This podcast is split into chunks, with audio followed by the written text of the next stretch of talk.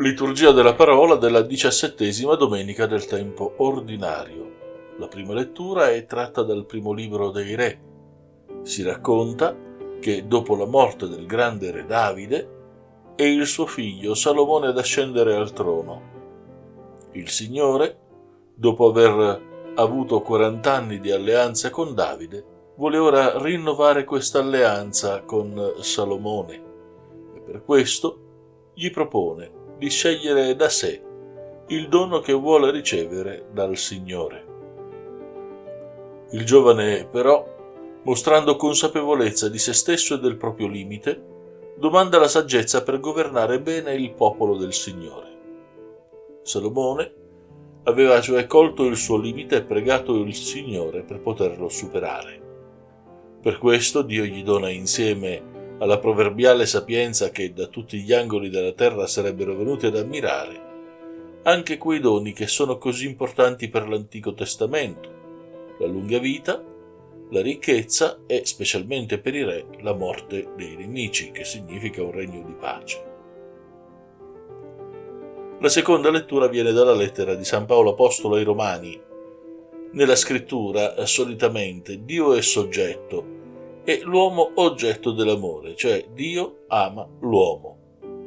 Così, ad esempio, lo stesso San Paolo nella lettera Romani al capitolo 5 afferma la speranza non delude perché l'amore di Dio è stato riversato nei nostri cuori per mezzo dello Spirito che ci è stato dato. O ancora l'Apostolo Giovanni nella prima lettera. Non siamo stati noi ad amare Dio, ma è Lui che ci ha amato e ha mandato il suo figlio come vittima di espiazione per i nostri peccati.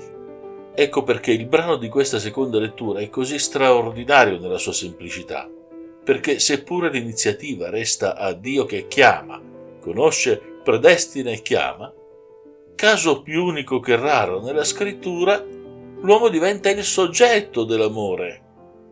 Tutto concorre al bene per quelli che amano Dio e veniamo così al brano evangelico secondo Matteo. Possiamo distinguere in questo brano tre brevi sezioni. La prima racconta le due parabole del tesoro e della perla preziosa nascosti. Tesoro nascosto e perla preziosa sono due parabole del regno formulate quasi in parallelo, ma che partono da presupposti diversi. Il contadino che lavora il campo si imbatte maniera del tutto fortuita nel tesoro prezioso. L'altro, il cercatore di perle, lo fa a livello professionale, c'è quindi un'intenzionalità nella ricerca e nel ritrovamento della perla. Di fatto, però, queste due parabole hanno in comune che tutti e due, tanto il mercante, tanto il contadino, sono chiamati a decidere se investire tutte le loro sostanze per acquistare questo bene così prezioso oppure no. Volendo uscire dalla parabola, cosa siamo disposti a fare noi per scoprire il regno di Dio? Sapremo investire tutto il nostro tempo, le nostre energie, le nostre risorse come queste persone hanno venduto tutto per il loro tesoro prezioso oppure no? La seconda sezione del Vangelo ci parla della rete gettata nel mare, che in realtà è una parabola praticamente simile a quella del grano e della zizzania. Come grano e zizzania crescono insieme, similmente la rete gettata in mare raccoglie pesci buoni e pesci meno buoni o cattivi che poi vengono gettati via. Di certo c'è che questa parabola viene suggerita a Gesù dal fatto di avere tra i suoi discepoli diversi pescatori e Pietro dirà sarai pescatore di uomini. L'ultima sezione è costituita dal racconto del vero scriba.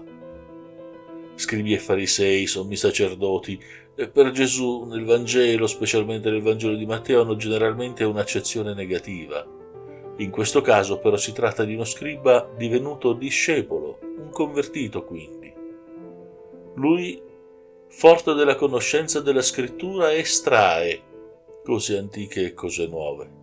Insomma, si può conoscere la scrittura e relegarla a un angolo della propria vita, oppure la si può usare per leggere e vivere il presente, Nel primo caso risulterà antica e polverosa, nel secondo sarà invece preziosa e viva.